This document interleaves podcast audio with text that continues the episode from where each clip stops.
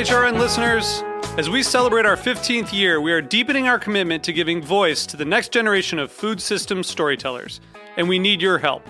Our internship and fellowship programs help activate new possibilities for underrepresented and underestimated young people through experiential journalism, audio engineering, and production training.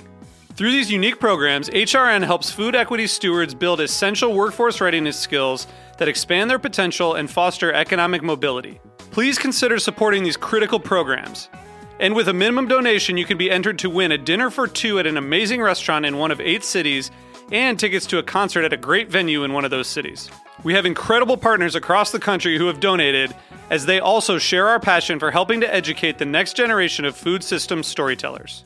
Check out heritageradionetwork.org slash 15 to donate and enter to win today. That's heritageradionetwork.org slash 15 to donate and enter to win today. And make sure you donate before March 31st. Thank you. Today's program is brought to you by Cain Vineyard and Winery, a Napa Valley winery committed to respecting the soil and dedicated to the creation of three Cabernet blends. For more information, visit cain5.com. I'm Julia Turshen, host of Radio Cherry Bomb. You're listening to Heritage Radio Network, broadcasting live from Bushwick, Brooklyn. If you like this program, visit heritageradionetwork.org for thousands more.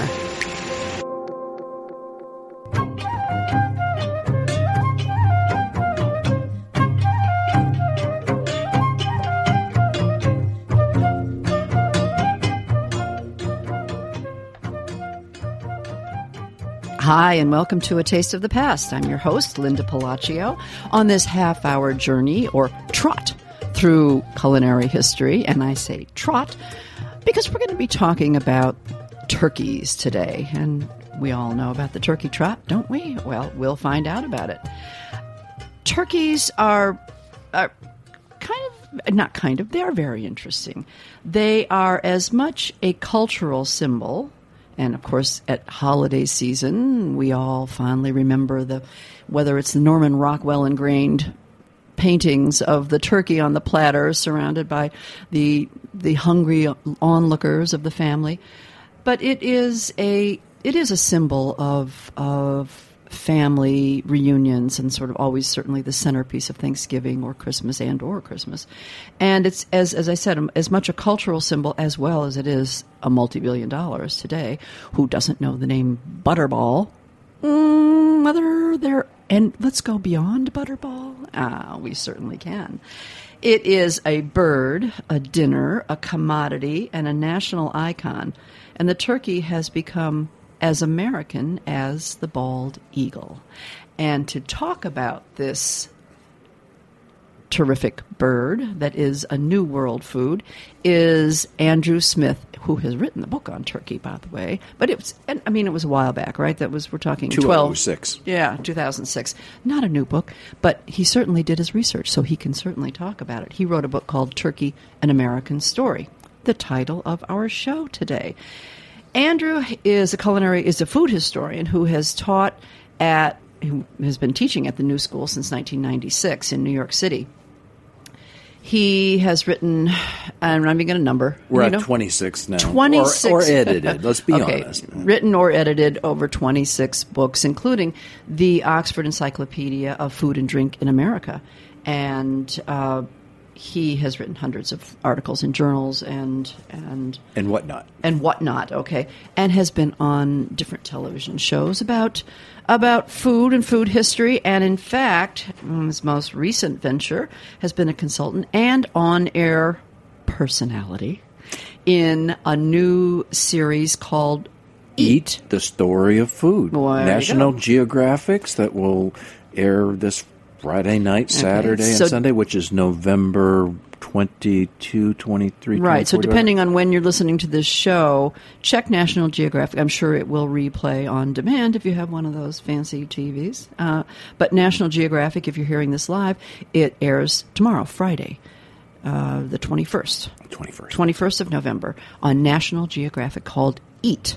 The story of food. Very excited for this series, Andrew. Congratulations! And uh, It sure was fun. It was yeah. fun putting it together.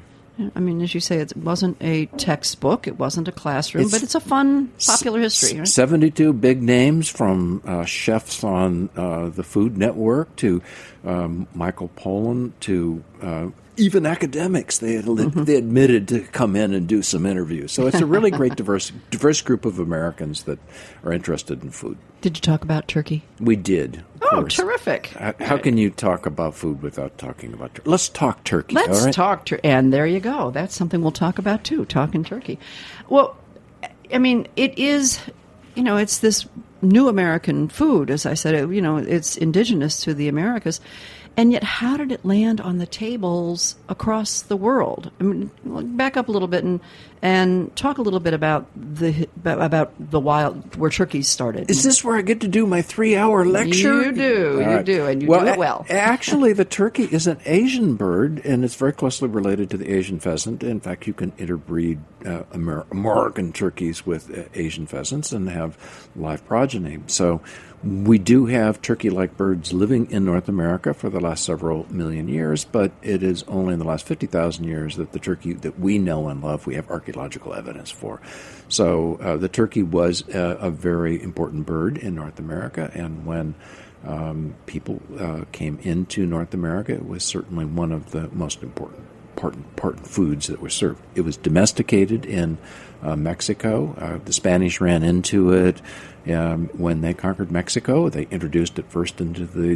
They introduced the domesticated turkey first into the Caribbean, and then from the Caribbean into Spain, and it quickly took off as a very important bird. And the reason is the male turkey spreads its feathers like the male peacock, and so the peacock was a very important bird in, right. in the Renaissance, and so the similarities. So almost immediately, the turkey was uh, adopted in European cuisines, which is unlike so many other uh, American foods that took so took hundreds of years before they were adopted. well, they would breed quickly and easily. They bred quickly Yeah. and easily, unlike peacocks, which were very difficult to um, raise, and, and, and very quickly they became an important part of, of European cuisine. In 1550, they're, they are less expensive than chickens on the London market at Christmas time.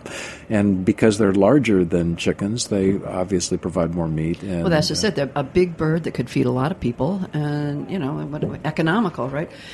It- I read when I was doing the research for for the show. Um, I did read your book, re, reread your, reread your book. Oh. There'll be a quiz later Right. on.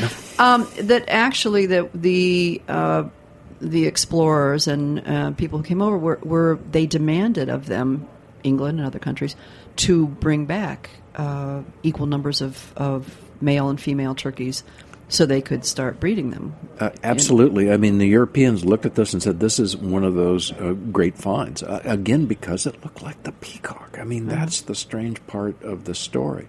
So um, it was very quickly, with, within a matter of thirty years from the time that it was uh, discovered by Europeans, quote unquote. Um, it was a table part of, of European cuisine, and, and that's an incredible story. to And yet, you know, it's interesting because uh, in a lot of you mentioned the Renaissance, and in a lot of the uh, table spreads and the, and the and the beautiful displays, one sees stuffed peacocks and stuffed swans. I don't recall ever in any of the the um, old books seeing a stuffed turkey, feathers and all. Oh, I don't know about the turkey feathers. I mean, that was Feathers tip- were used. I know feathers were valuable. Fe- right? Feathers were used for a variety of Yeah. purposes, but but uh, historically it was the peacock with the male feathers. They, they would they would cook the peacock. They would they would remove obviously all the feathers first, and then they would take the peacock out of the oven. Then they would they would uh, sew the, the the peacock's feathers back on. It's kind of Then- disgusting, but- then, then they would walk out. I mean, well, food is a display. swan- and the swans, The too. swans, Swans the same thing. do, yeah. I mean, the peacock and swans were. I mean, part of eating is it's a performance, and it, it's Right. it's not just you know gobbling up calories that uh, so many of us think of food today. Right. So historically, that was it, and that was um, at least how the turkey fell into uh, Well- becoming an important part. You mentioned that they that the Mexicans were the first to start domesticating these birds, but I mean they weren't they weren't breed, they weren't domesticated as they didn't breed particular types, did they? I mean, did, which what are we talking about here? How many breeds were there in the southern Americas? Uh, well, this gets a little confusing because there were two different species of turkeys. One, the ocellated, Ocellated, turkey, right. uh, which does not um, cohabit the same territory as the turkey, the turkey that we know and love. Um, it is in um, southern Mexico and uh, Central America, and that's the small area that it does. The the turkey that we know and love uh, actually had um, six different uh, breeds that were uh, common throughout north from from southern Canada all the way through uh, Florida. So they were very common through and all the way down to Mexico. So they were relatively common, but they they are different. You you would not um, look look at a at a turkey uh, today and, and think about what they would have looked like historically. Now again, historically, the, the many of the turkey varieties were larger than the domesticated version at the time. You had sixty pound wild turkeys. We're talking serious turkey here. I have seen some big ones up in the country, and I'll tell you about the damage one did to the side of my car. But that was a big bird. But yeah, I, I, I, I was amazed at that. The domesticated birds were a lot smaller. Hmm. And that, well, initially they were smaller, and then obviously uh, over 500 years they were bred larger. So that now, Just you could have those butterball breasts. now, right? we, now, yeah. Well, that's an interesting part of the story too, in that uh, for whatever reason, uh, Americans in particular like white meat, and and to me, I don't understand that because it doesn't have as much flavor as the dark meat Right, does. right. But um, the, the white meat came in for a, a lot of simply because it was it added weight to it, and you could make a little more money on it. But in addition to that, then you had this health conscious America that comes along and said white meat has less fat and less calories, Right, and uh, it has less taste. But uh, that's not mentioned when they start advertising it. So. Well, it certainly um, was an interesting bird recipe wise too in throughout history. But we re- as much as it was part of the Europeans' tables, oh, there's really not that much evidence of it in writing until much later than what it first appeared on tables. From what I read, and I think some of it referenced in your book, but it was a long time ago. You probably don't remember. Um, I think some of the earliest recipes were were probably not until um, maybe the late 15, 16, early 1600s. Well, yeah, Bartolomeo Scappi had he had recipes. Uh, the- I mean, the his turkey doesn't enter into Europe until uh, 1520 at the earliest possi- Mm-hmm. possible time, and uh, there's no evidence for it for another uh, decade or so. So you really have something that very quickly uh, goes. It, it isn't something that's common for another 40 or 50 years Of course, from that neither point were written on. cookbooks. And neither were, were cookbooks. So people made, but they prepared it exactly the same way as they, they would have done a swan or they would have done a, a large goose.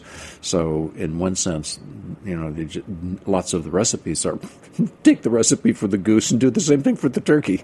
So uh, so it's not not extensive, uh, but you certainly do have recipes in the in the 17th century that are common virtually in all all European cookbooks. Right, um, because there was some mention of Catherine de Medici hosting a banquet serving 70 turkeys, but yet a recipe in France, it seems, did not appear until the late 17th century, till La Varenne put something in writing, um, even though they were widely used and even in the royal courts. But talk about recipes. A lot of you said they did the same thing, but then there was a lot of experimentation with boiling them and and Oh, they tried everything, Raising them? Whi- whi- which was common. I mean, you did you tried everything with all the all of the uh, birds that you that you ended that ended up on your table. oh, And so- mom, turkey again. uh, and again, we're not dealing with a modern oven, and so it's it's much easier to boil it. And the advantage of boiling a turkey, provided you got, I mean, remember the turkeys, domesticated turkeys are smaller than they're much smaller than they are today. The advantage was you ended up with a nice juice that you could make a soup out of, or you could make a stew out of, or you could add to a whole. You could use it as a gravy. I mean, you had a thousand things that you could do with Not unlike what we do. Not unlike what we do today. today, So, right. yeah, what what we do today is a little more technically um, um, sophisticated, but it produces uh, all- the exact same the same types of dishes. Uh, whether they taste the same or not is another issue, but uh, they certainly are similar. Pickled turkey. Now that was something that was You don't like uh, pickled turkey? Well, why not? You pickle everything know, else. Why can't you pickle turkey? There's no room in the refrigerator. You might as well pickle it, right? well, the problem is you've got a big turkey, and um, uh, if if it's just the two of you sitting down and having some turkey, you're going to have a lot of turkey left over. And what do you do with that? And so uh, they, they they developed all sorts of different things that they could do in order to uh, preserve it, so it could be consumed at a future time. And people like the taste of pickle uh, pickle um, uh, food, so uh, it, it certainly is is culturally a part of a number of, of uh, culinary traditions and. Well, the turkey itself um, is has an interesting. Diet. It's pretty much an omnivore. Right? It's an omnivore. It eats, it eats anything. And what's interesting about wild turkeys, if you go out and hunt them, they will. Uh, they taste very different depending on what they've consumed. Um, so uh, they they tend to eat. Seventy percent of their diet tends to be vegetarian, what it roots and nuts and anything else that they get acorns, acorns, anything chestnuts, anything that they get get their beaks around. Um, and then the rest of it are insects. Uh, Worms and snakes and bugs. What's wrong with that? I mean, they provide a service. You know. Well, part of their popularity in in um, in growing the flocks too, uh, um, in the when the colonies were established, um, you mentioned were the tobacco farms. Absolutely, because they ate the to- they, they they ate what you think of as the tomato worm that goes on your tomato plants. Well, that's very closely related to the tobacco worm that goes on the tobacco plants, and so consequently, um, you put the turkeys out there, and the turkeys d- didn't like the tobacco leaves particularly, but they loved they loved the worms. That's so great. You can just move your turkey herd right on through, and um, by the time they're finished, they're very happy, they're smiling, um, and they've gained a little weight in the process on it, and your tobacco is Natural insecticide. Just bring in the turkeys, right? That's. I mean, what that. That's great. And in fact, um, I. I was learning a lot about turkey drives and, and netting Yes. them that that they didn't really you know like raise them so much as they just sort of kept them penned up and they would do their own thing. I mean, Yeah, how do you move? I mean, before you have uh, trucks and uh, and refrigeration and things of that sort, how do you move tur- turkeys from the farms, which would have been miles away from cities, into the cities? And much to my surprise, both in England and in the United States, you had turkey drives, some of which, by the way, went went hundreds of miles. Wow. And, and the biggest turkey drive supposedly uh, went a thousand miles from uh, Iowa to Denver. It was somebody who was taking his turkeys out there in order to breed them in, in, in Colorado, and and uh, the, the only way to do it is move it. But you get dogs, and the dogs keep the turkeys in line. The turkeys flock together. So as long as you keep the turkeys going in the right direction, the problem and they is, don't really fly. I mean, that much. They fly. They- I, I've watched them. Wild ones fly. They don't fly too far. turkeys can fly. I just want you to understand that, that wild turkeys can fly about a mile. They they are not aerodynamic. They go in a straight line, and when they stop, they don't move anywhere for a long period of time while they recover. But they can fly, and um, of course, with domesticated turkeys, you clip their wings and make it so that they can't. And when, once the turkey gains, once you have breeding that produces much fatter turkeys, then those turkeys can't fly. And of course, they can walk really fast. They can walk trot very fast, yeah. very but fast, they're a they're a very inquisitive bird, and, and I'm sure that you you've had exposure to them. But they'll come within 20 feet of you and just look and say, "What the heck are you doing?" You know. and they usually run away pretty fast. But when we get out there, but um, and and then again is there. We all know about the turkey, and of course, kids love drawing pictures of turkeys and the and the gobble, the gobbler, the gobble underneath the wattle. Um, part of what gave it its name. Yeah, we've got to have we got to have a turkey. So um, supposedly, uh, well, uh, of course, that isn't the name in other in other European languages. Uh, in other European languages, the word goes pavo in Spanish, for instance, which which is the same word for peacock. I know that's a surprise, um, but when it came to England, uh, how did the word turkey get there? And the answer is we don't know for sure. Uh, but A lot of fairy tales. a lot of fairy tales out there. Uh, some claim it was Turkey merchants from uh, that engaged in trade with Turkey, which I find hard to believe, but that's possible. Uh, but uh, there were other birds that were named turkey at the time, and this just fit in with that, and they moved moved right ahead. Yeah, but it I makes mean, a sound too, and, and some people claim that it was the sound that the turkey made that got its name. I didn't quite hear the that Italian personally, but tacchino, I, I don't uh, I don't think they made the sound tacchino tacchino. But- well, um, e- each uh, culinary culture introduced it into its own context, and um, where, where peacock was uh, an important bird, that that became the, the words that were used for describing the turkey. So, I mean, the dates, obviously, the dates um, of of the different explorers going back and forth um, busted the myth of, of a lot of, as you say, that you know the turkeys, birds coming from Turkey. Well, no one had come from Turkey. Or oh, there were turkey merchants. I Turkey mean, merchants, or India, or when Columbus came back thinking he was going to India, right? Oh, did he really?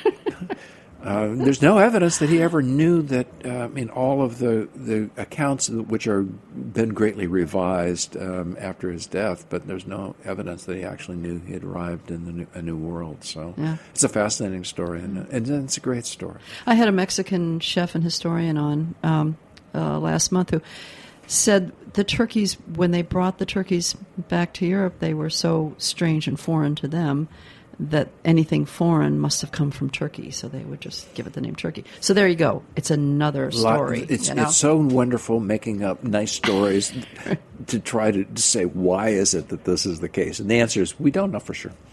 Well, we're going to talk about some of the fancier recipes that we don't see too much today that were on the menus in the uh, in Europe, particularly in the 1800s. After we take a short break, Let's take a break. hold some suspense.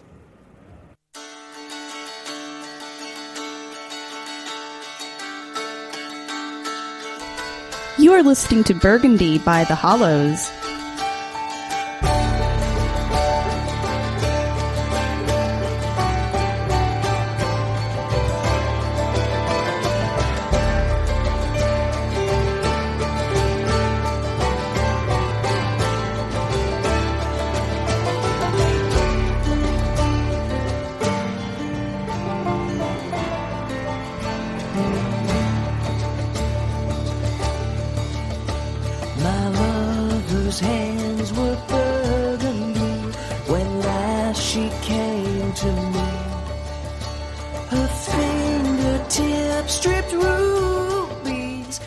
This is Chris Howell from Cain Vineyard and Winery, calling in from Spring Mountain above the Napa Valley. In our industrial world, most wines have become brands, but the wines I love are so much more. Fine wine is a civilizing substance that connects us to nature. It cannot be stamped out in a factory. If you're listening to this great show, you probably eat different. I urge you to drink different too. Go deeper. Cain5.com. Hey, my name is Betsy Andrews, executive editor of Saveur Magazine, and I am hanging out at the coolest, most delicious place in the world, heritageradionetwork.org. Okay, we're back talking turkey here, and that's that's kind of a funny phrase too. We did we talked about the turkey trot, but turkey turkeys sort of gave lent their name over the period of, of the several hundred years. Uh, first, as uh, an an exalted kind of thing. Well, we're going to talk turkey, which was a very honest talk, right? Absolutely. frank talk. But then, then, then all of a sudden, it got maligned, and someone who was a turkey was was talking about was didn't know what he was talking about. But the, the turkey is such a funny looking bird. I mean, it it It- this, it is. it really is. Uh, and I'm sorry to defame uh, turkey appearances, but um, you know, it, it really does lend itself to. Uh, everybody knows what a turkey is, and everyone has seen one, and everyone um, uh, looks at them and says, "Oh, that's really strange." And so, uh, consequently, that becomes very quickly a part of our um, our, our common heritage of, of, of both fun and um, and serious things about turkey. And, yeah, how it can go, how how it can swing on both uh, ends of the scale, though. And- it's it's amazing. It- it- Ben, you know, Ben Franklin did write a letter when he heard that the bald eagle had been selected as the symbol of America. Uh, he did write a letter saying, "You really should have. That's that's the symbol of European nobility, the bald eagle. What you really the eagle was. So what you really need is a symbol like the turkey, which is a real American bird." I don't think he was serious when he wrote the letter, but uh, I'm kind of glad that they stuck with. yeah. I don't think that would have the same image on top of an American flag as uh, As an eagle, as, right. an eagle would. Yeah. right. Um, but we were talking about how um, it was an it was an exalted dish sometimes to be on banquet started, tables. Started right? to begin, Yeah. absolutely. And stuffing, stuffing turkey. I mean, there were some pretty fancy methods of preparing the stuffings too. By my count, there's at least uh, I, I ran into at least a thousand different recipes for, for stuffing. Wow. know. So uh, there, it depended on whatever you had locally. So um, if you're in the United States and you've got cornbread in the South, well, then you stuff it with cornbread. And if you've got a lot of extra bread in the North, then you put it normal bread. And if you've got uh, Oysters. oysters and you're in the seacoast, then you stuff it full of oysters. I mean, there's it, the, the real advantage of the turkey is there's a huge space, Yeah. and and you can put virtually anything in there. And uh, a, a Renaissance dish, which uh, ends up in New Orleans, and as the famed turducken is, uh, you got a you got a turkey, and you, you put in a chicken, and you put in a, uh, a smaller bird inside that, and you have all deboned, and then you cut them up. I mean, that is a, a, a tradition that goes back 500 years. So lots of things that you can do, and of course. Um, when when the turkey was at its high point in terms of prestige, you would put a little truffles inside. make it- little truffles, I mean, we're talking serious. We're talking lots of truffles. Yeah, That's the, the the American recipes that have truffles in them, I'm not sure that they're real truffles. I wonder whether they're just you know some other product that they called truffles. I, Yeah. I never I never could figure that out because it would seem to me that the cost of real truffles w- would have to have been imported from Europe would have been beyond anybody's Mm-hmm. ability to pay for it. I think there was some European uh, presentation that was, I guess, must have made history of how much, how many truffles or how you know were used in there. But then nuts, dates, fruit, Anything. as you said, all kinds of whatever. Berries You had on hand. berries make a really uh, delicious stuffing. So uh, you can add all sorts. Of, Uh, okay, so how how did it boot out the goose on the English table for, for Uh, Christmas? th- well, the goose, of course, remained a part of uh, English uh, Christmas traditions, and uh, as England uh, did not celebrate Thanksgiving the same way that Americans uh, celebrate Thanksgiving, it, it was the big meal, and for uh, the goose cost a lot more than the turkey did, and the I mean, a Christmas goose was was a prized dish. I a mean, Christmas was- goose was and continues to be a prized dish in England, but the turkey is a, a great substitute. It costs much less, and, and it's uh, voluminous, and you can feed a lot of people with it. And so, um, the turkey in England is certainly a, a common uh, Thanksgiving. Um, uh, centerpiece, so so that remains. In America, it gets more complex because you, you serve a turkey at Thanksgiving, which, by the way, did not come uni- did not become universal until the late 19th century.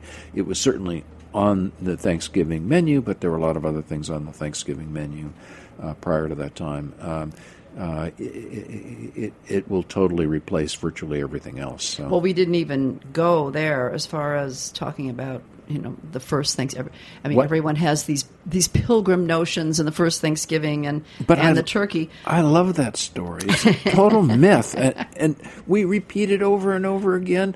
And and people don't really care about what really happened or what didn't happen. No, it's a nice story Thanksgiving. to. It's a nice story. it's I a- learned it in uh, grammar school, and I just want you to know on.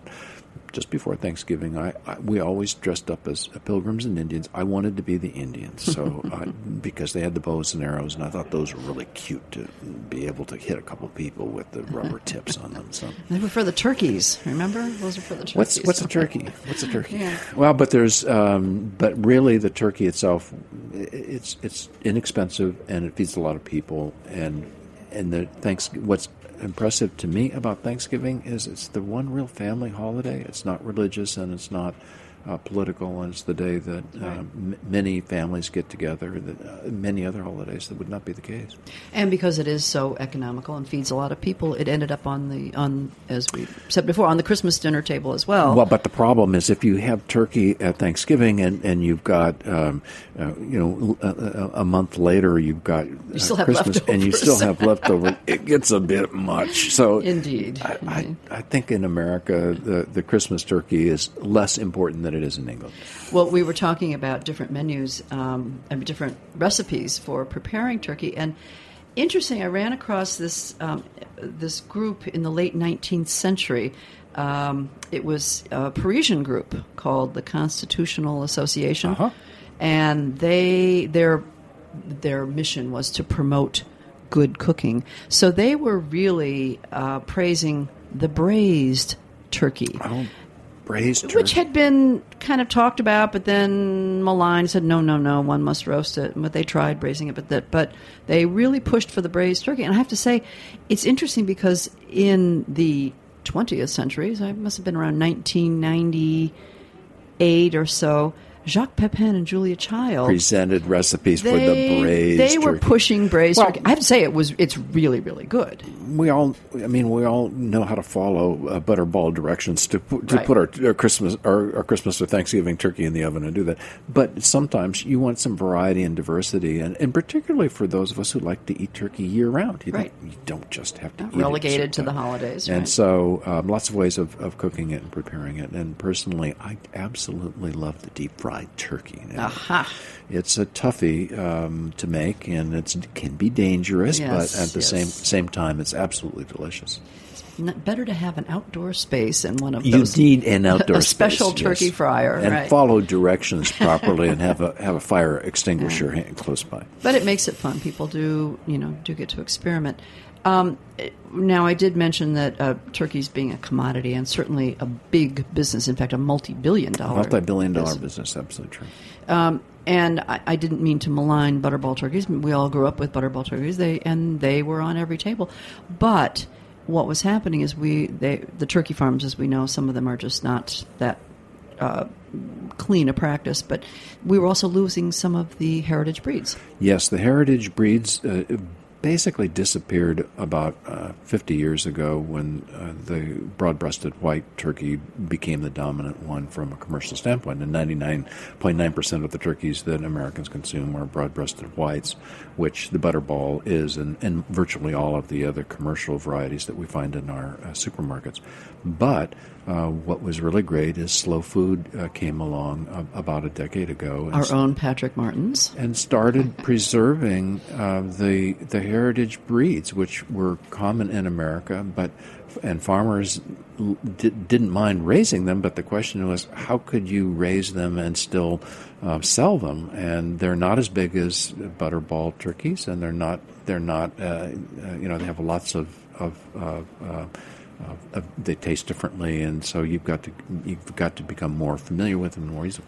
But I think that's a great tradition that it's Right. now possible to, uh, in order to save the uh, heritage breeds, you need to eat them. And they're becoming more affordable. They, it was um, expensive to, to buy a heritage turkey, um, And you can a get- heritage breed, because they we obviously took more effort to. And to you re- can get raise them, and within a day or two, you can have them delivered in your home. There So, you go. Yeah. You go.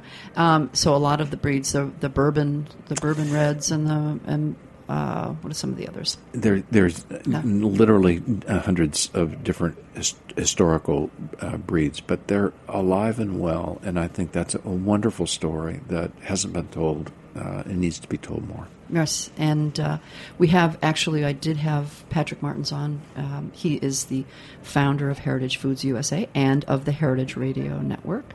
And indeed, he introduced slow food to America, and he has done quite a job in supporting small farmers who are reviving these breeds. And and we did talk about heritage breeds often of turkeys. I wish him and the farmers all the best. Right, right, because it is, as you say, it's it's very important, and it's interesting to to taste. You're still not going to taste what a wild turkey tastes like. Wild turkey is is you know that, but um, but a heritage breed will be interesting. Not your butterball for sure, right?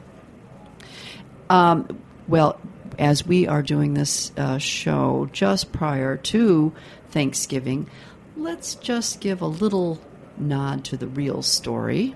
Oh, the real a story. Oh, gosh. I know we have talked about it in previous shows, and I think you've been on talking about it with me before. But hey, it's a new audience today. Tell us a little bit about what really happened on that first. Well, or when it became when it actually became officially Thanksgiving. Well, the official Thanksgiving is not until 1863, and it's uh, President Abraham Lincoln who declares it to be a holiday.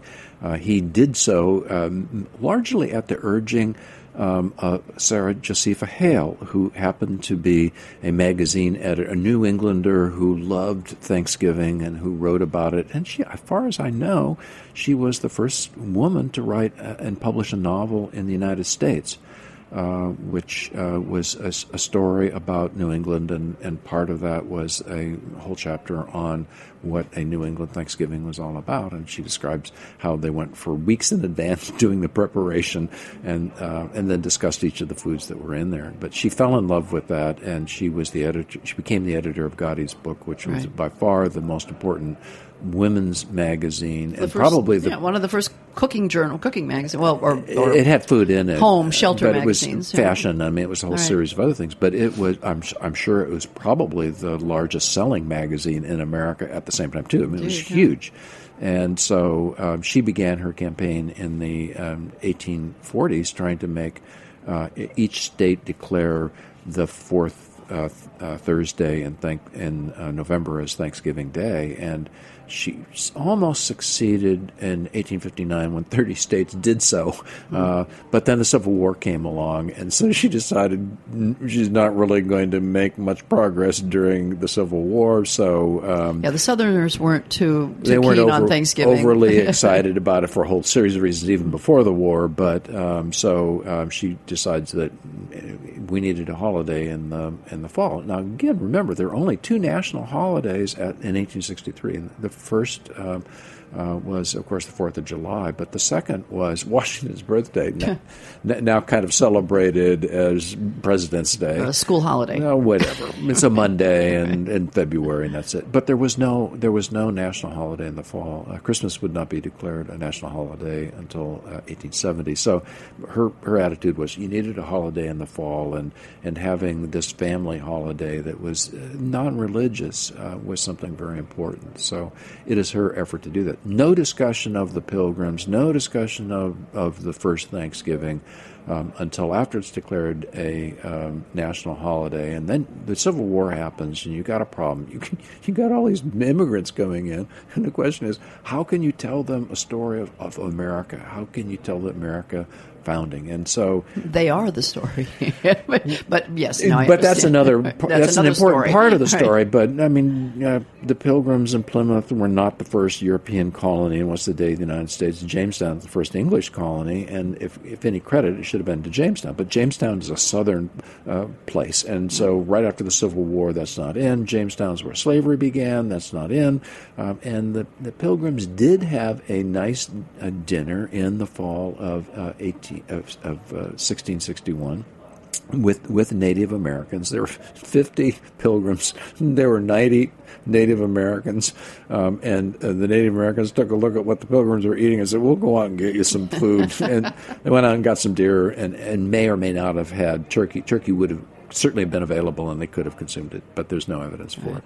So that event was not remembered. It was it was forgotten. It was not considered Thanksgiving. Thanksgiving was uh, celebrated in the Puritan um, and separatist religions, but it was a day of church, and it would not have been a day of doing frivolous activities like cooking and things like that. Oh well, I kind of like those hats with the big buckles and the shoes with the big buckles. All and, mythical.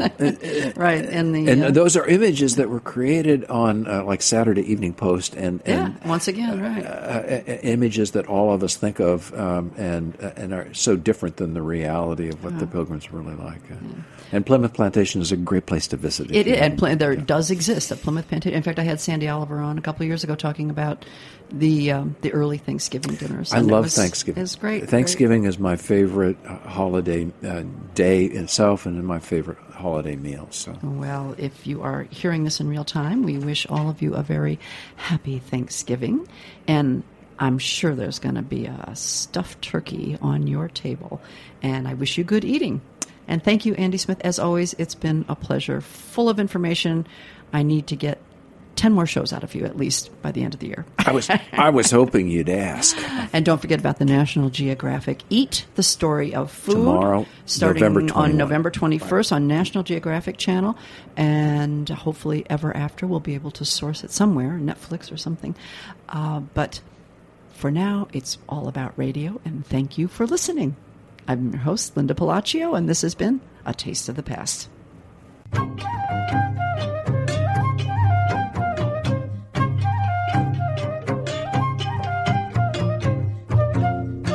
Thanks for listening to this program on heritageradionetwork.org.